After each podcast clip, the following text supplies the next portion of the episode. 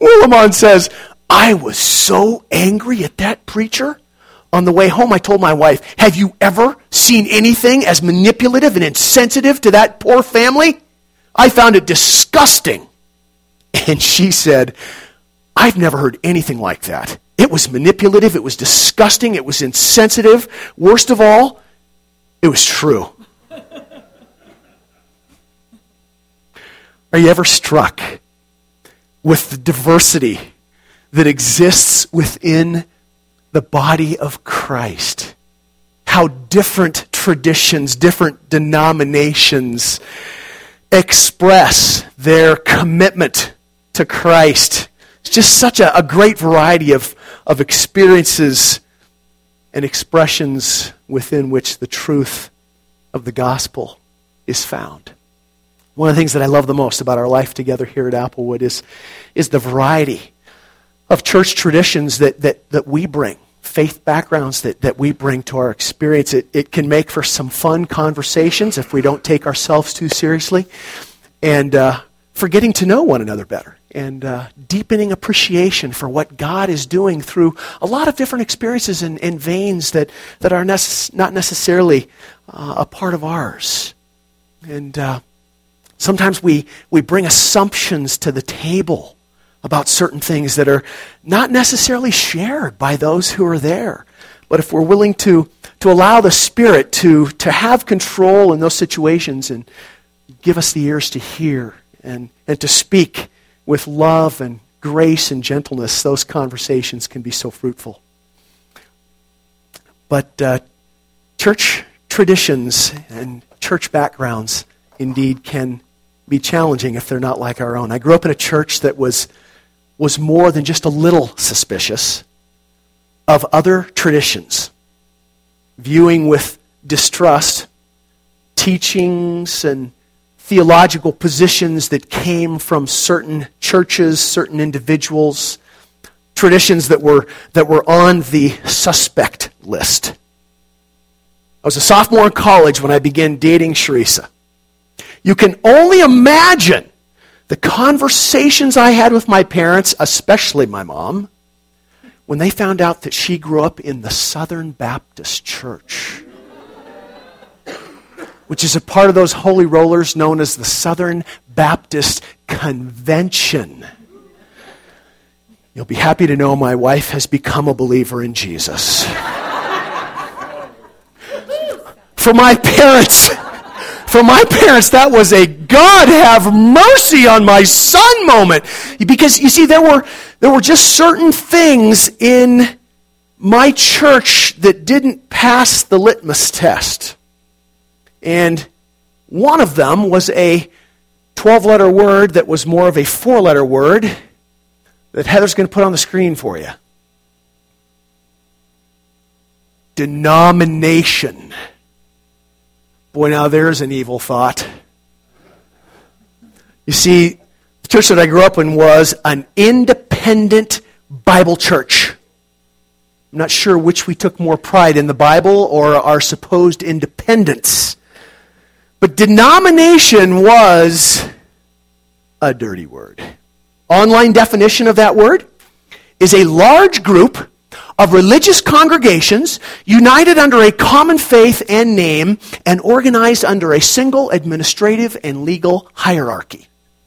Now, the church tradition that I grew up under was very concerned about that hierarchy concept, thinking of it as more of perhaps a monarchy with someone at the top of it who was a bit power hungry and usually not very honest. That was my tradition. So, you might wonder, what did I do? Well, being the respectful, compliant son that I was, a little less than four years later, I married that woman. the two of us joined yet another denomination. It was called the Evangelical Covenant Church. What on earth was that?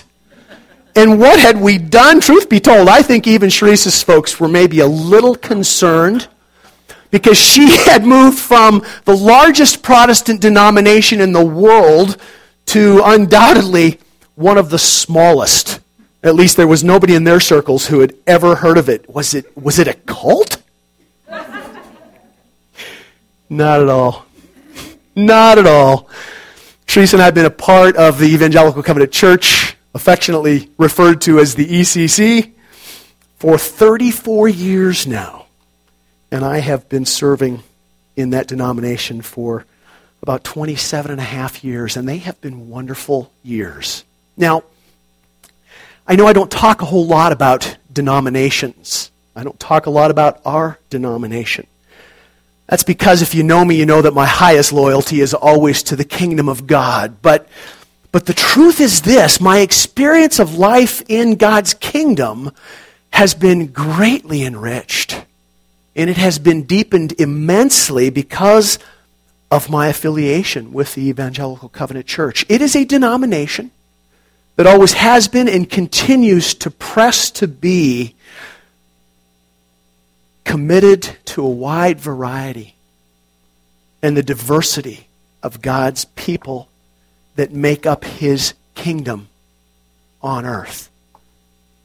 They have been folks who have always wanted to join hands with those who are followers of Jesus. In the words of the psalmist, I am a companion of all those who fear you. Those have been some of the words that have defined our denomination since its earliest days. And, and the commitment to being united has been a driving force for reaching out and for partnering with others across the denominational spectrum because unity among the people of God has been a high priority for the sake of the gospel. Passion since since the denomination began here in the States in the mid 1800s. And I tell you all of this this morning because if you've looked in your bulletin, you've, you've found a flyer in there that has to do with Hope Sunday. It's, uh, it's a day that is designated by our denomination to celebrate something that's incredibly exciting that is happening in the Democratic Republic of Congo. It's not a day that, that any congregation has to celebrate. It's a day that, that folks choose to celebrate. And it just seemed right to my heart, and as I shared it with the staff, that we would, would give a little bit of attention to Hope Sunday on the day that follows Resurrection Sunday, when we celebrate great hope that God has given to us in Christ. Uh, what an opportunity for us to consider what form that hope can take flowing out of our lives into the lives of others. Hope Sunday celebrates a ministry that is fairly new in the life of our denomination, just two or three years old, called Covenant Kids Congo.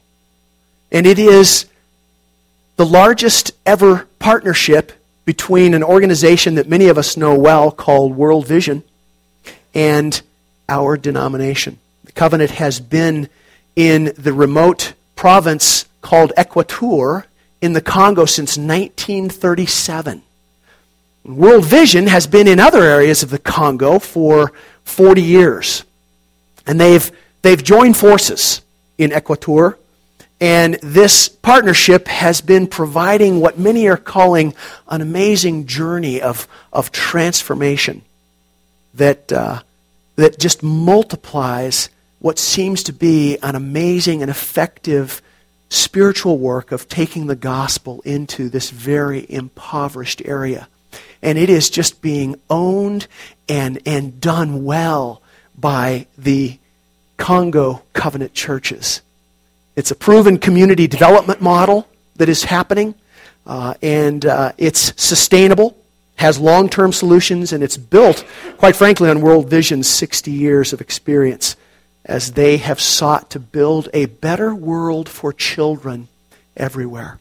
And so, Covenant Kids Congo, quite honestly, is a child sponsorship program that is transforming life for children and their families and entire communities in one of the most needy countries in the world. Some of you perhaps are familiar with the name Human Development Index, known in sociological circles as the HDI. It's a standard of measure that is used by the United Nations to assess a country's rate of growth in specifically three areas health, education, and income for its people. The Democratic Republic of Congo has been consistently at the bottom of the list for many, many years. In fact, in 2012, out of 187 countries, it was number 187. It is potentially one of the richest countries in the world. When you look at their natural resources, all kinds of gems, all kinds of precious metals. It's amazing what exists in the Congo. But they are a country that has been plagued by corruption, by war, dictatorship, and of course, the AIDS crisis has made the Congo one of the poorest countries in the world. 59% of the people live on less than $1 a day. 20% of the children do not live to age 5. 75% of the population has no access to clean water. Life expectancy is 48 years. 5.4 million people have died in the Congo in some of the bloodiest conflicts seen in decades. 1.7 million people are considered displaced within their own country. Poverty and lawlessness are chronic. But in the midst of this, in the midst of this, there has been amazing hope that has come through this partnership to this very remote Equateur province. It's the poorest of Congo's provinces, but the work there that has been going on has been amazingly blessed by the Lord. There are 1,600 congregations. That's more than twice the number of congregations that we have in the United States. 1,600 congregations. There are five hospitals. There are 90 medical clinics. And there is a school system that is serving 60,000 students. And micro enterprise projects are just growing, blossoming every day.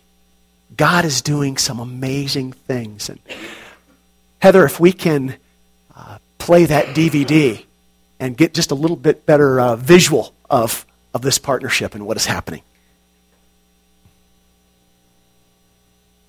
Great stuff going on.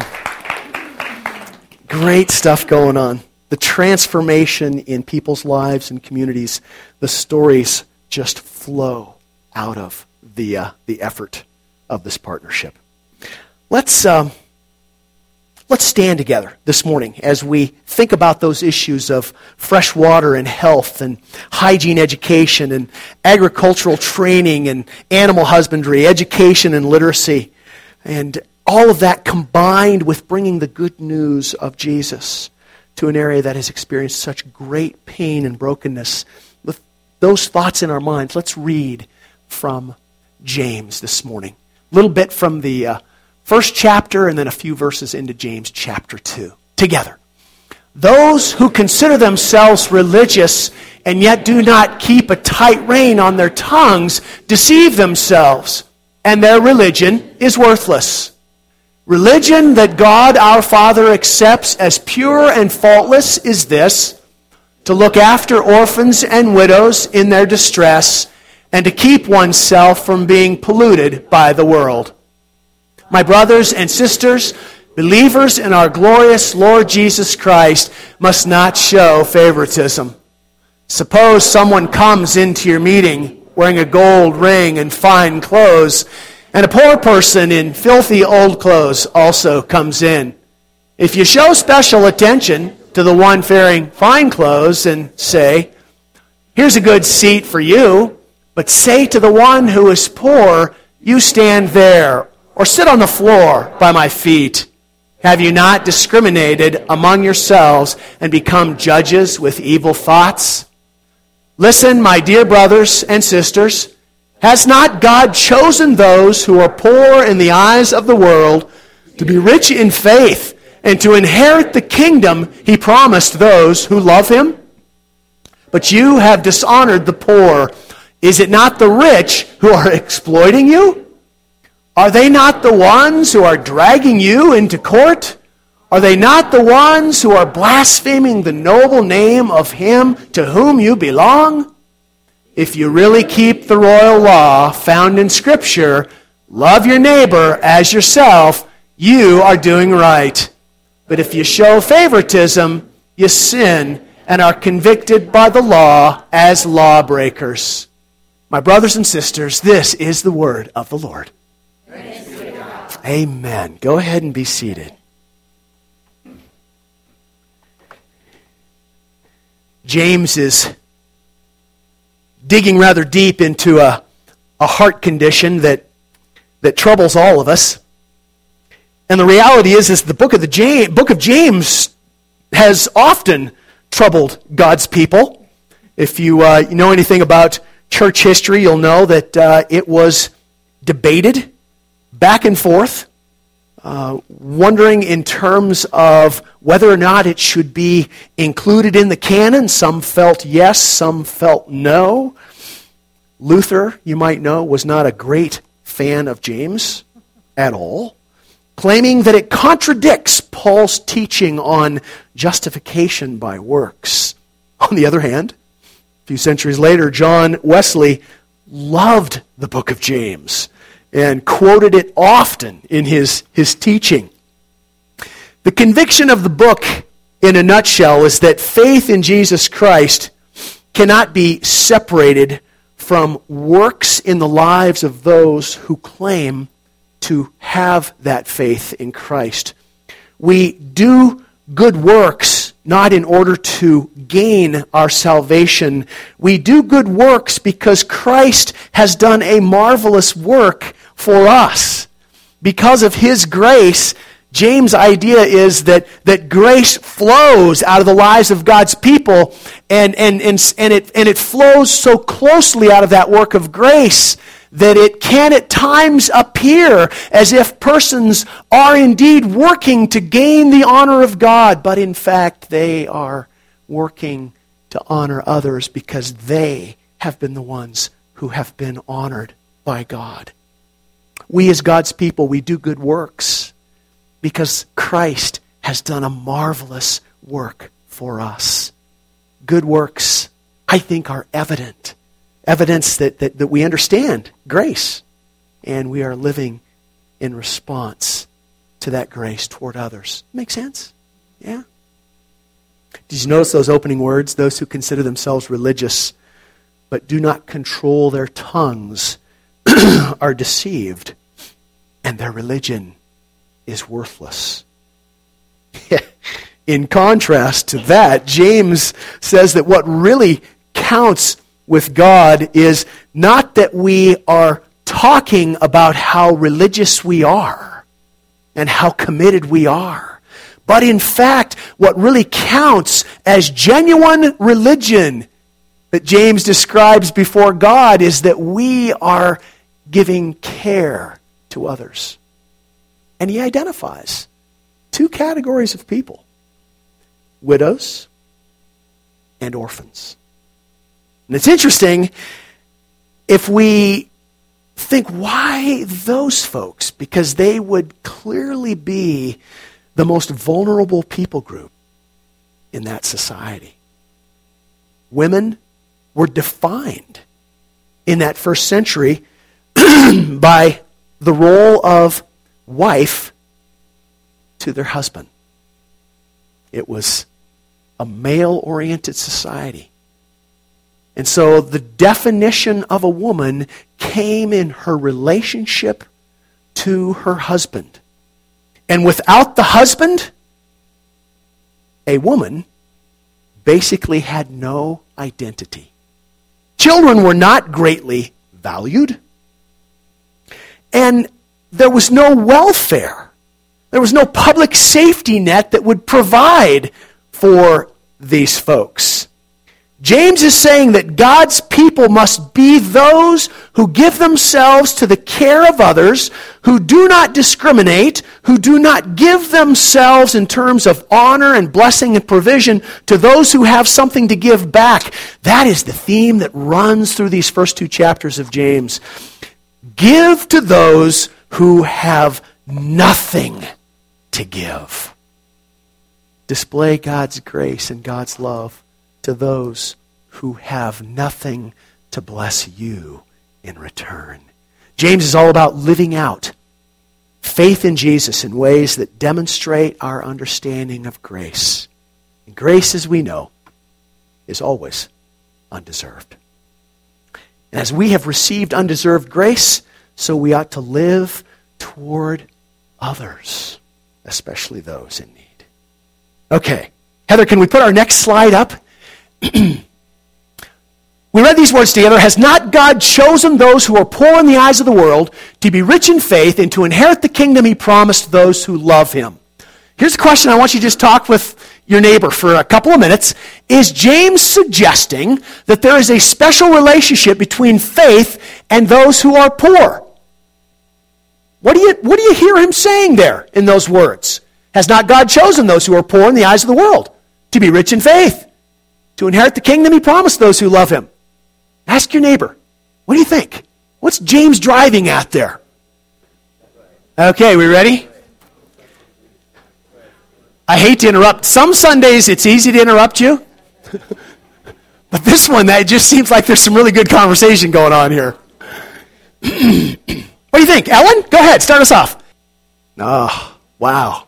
When God is all you have, you realize that He is all you need. Yeah.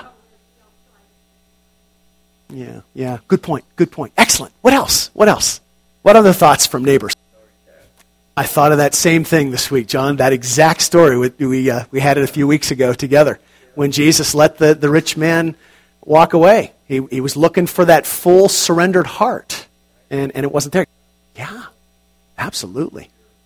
Yeah. Some of you remember Daniel Cisse, and uh, you might know that, you know, he would tell the story when learning as a young boy the Lord's Prayer, those words, give us today our daily bread.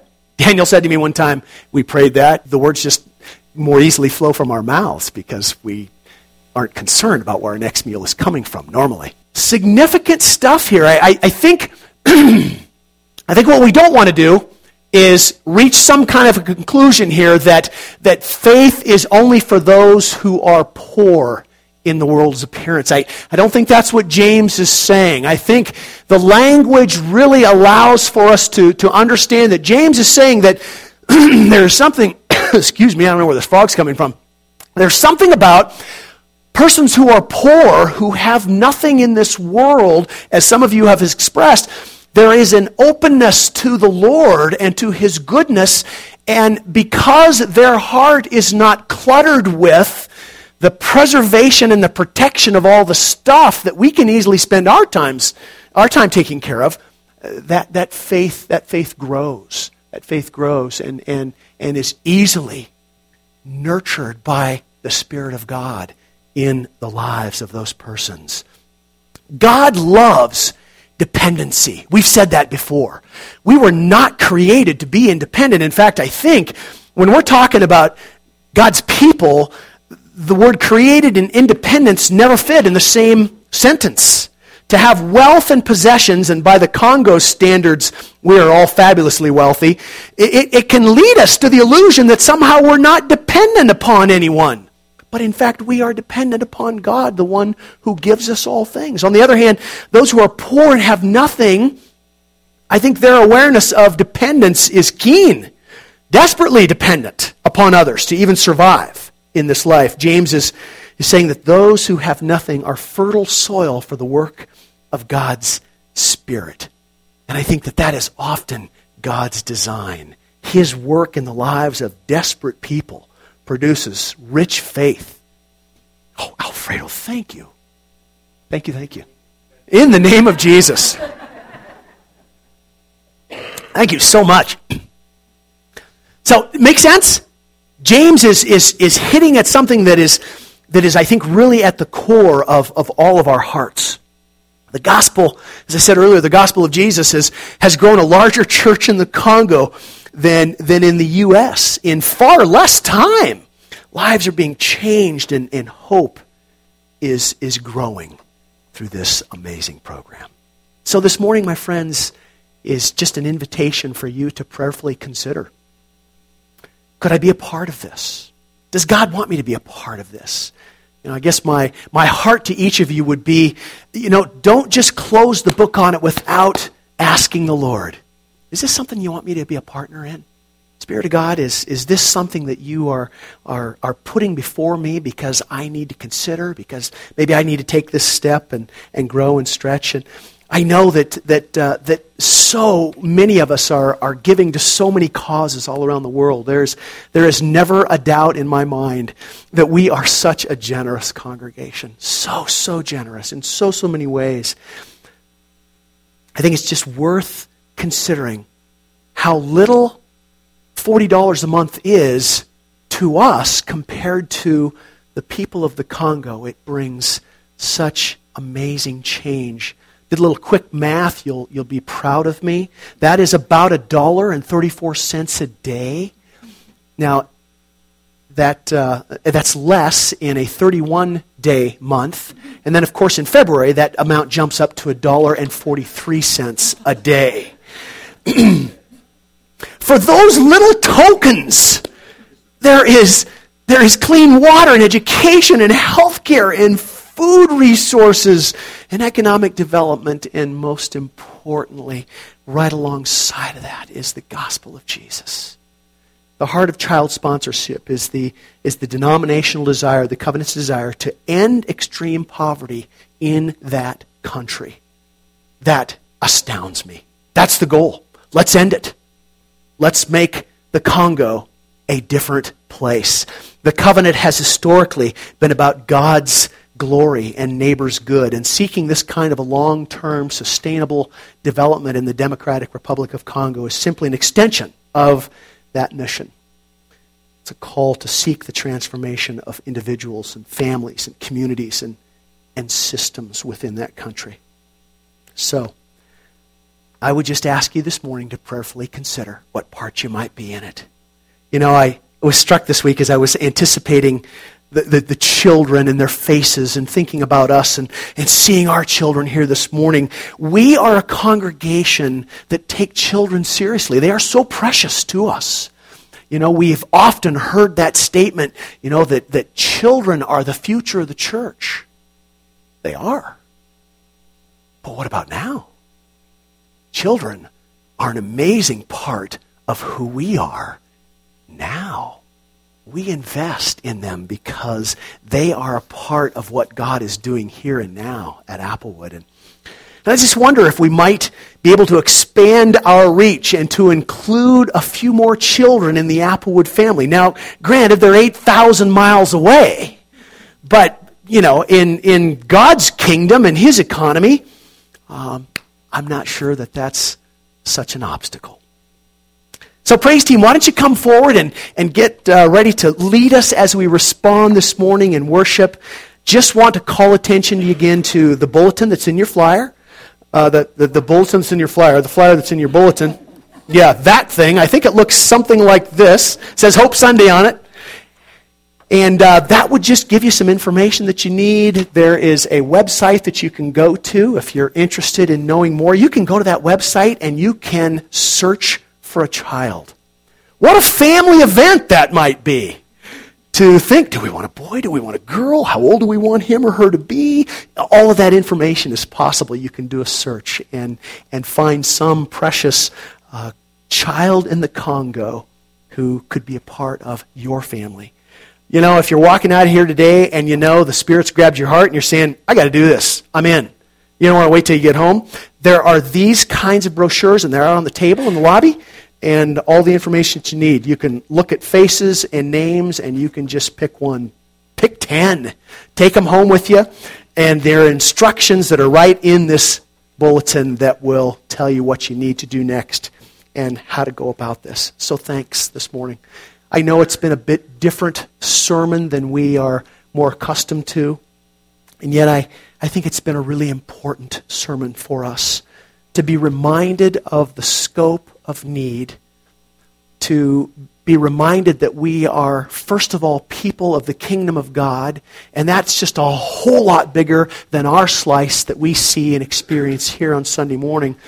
But yet, thankfully so, we're part of this movement called the Evangelical Covenant Church that recognizes the size of that kingdom, the diversity, the importance of unity despite the diversity. And uh, we have an opportunity to partner together and to reach an incredibly needy, hurting place in the world. The scripture reminds us that Jesus took children in his arms and he blessed them. And he told the adults that were standing around, Let the little children come to me. And do not hinder them. For the kingdom of heaven belongs to such as these. Amen.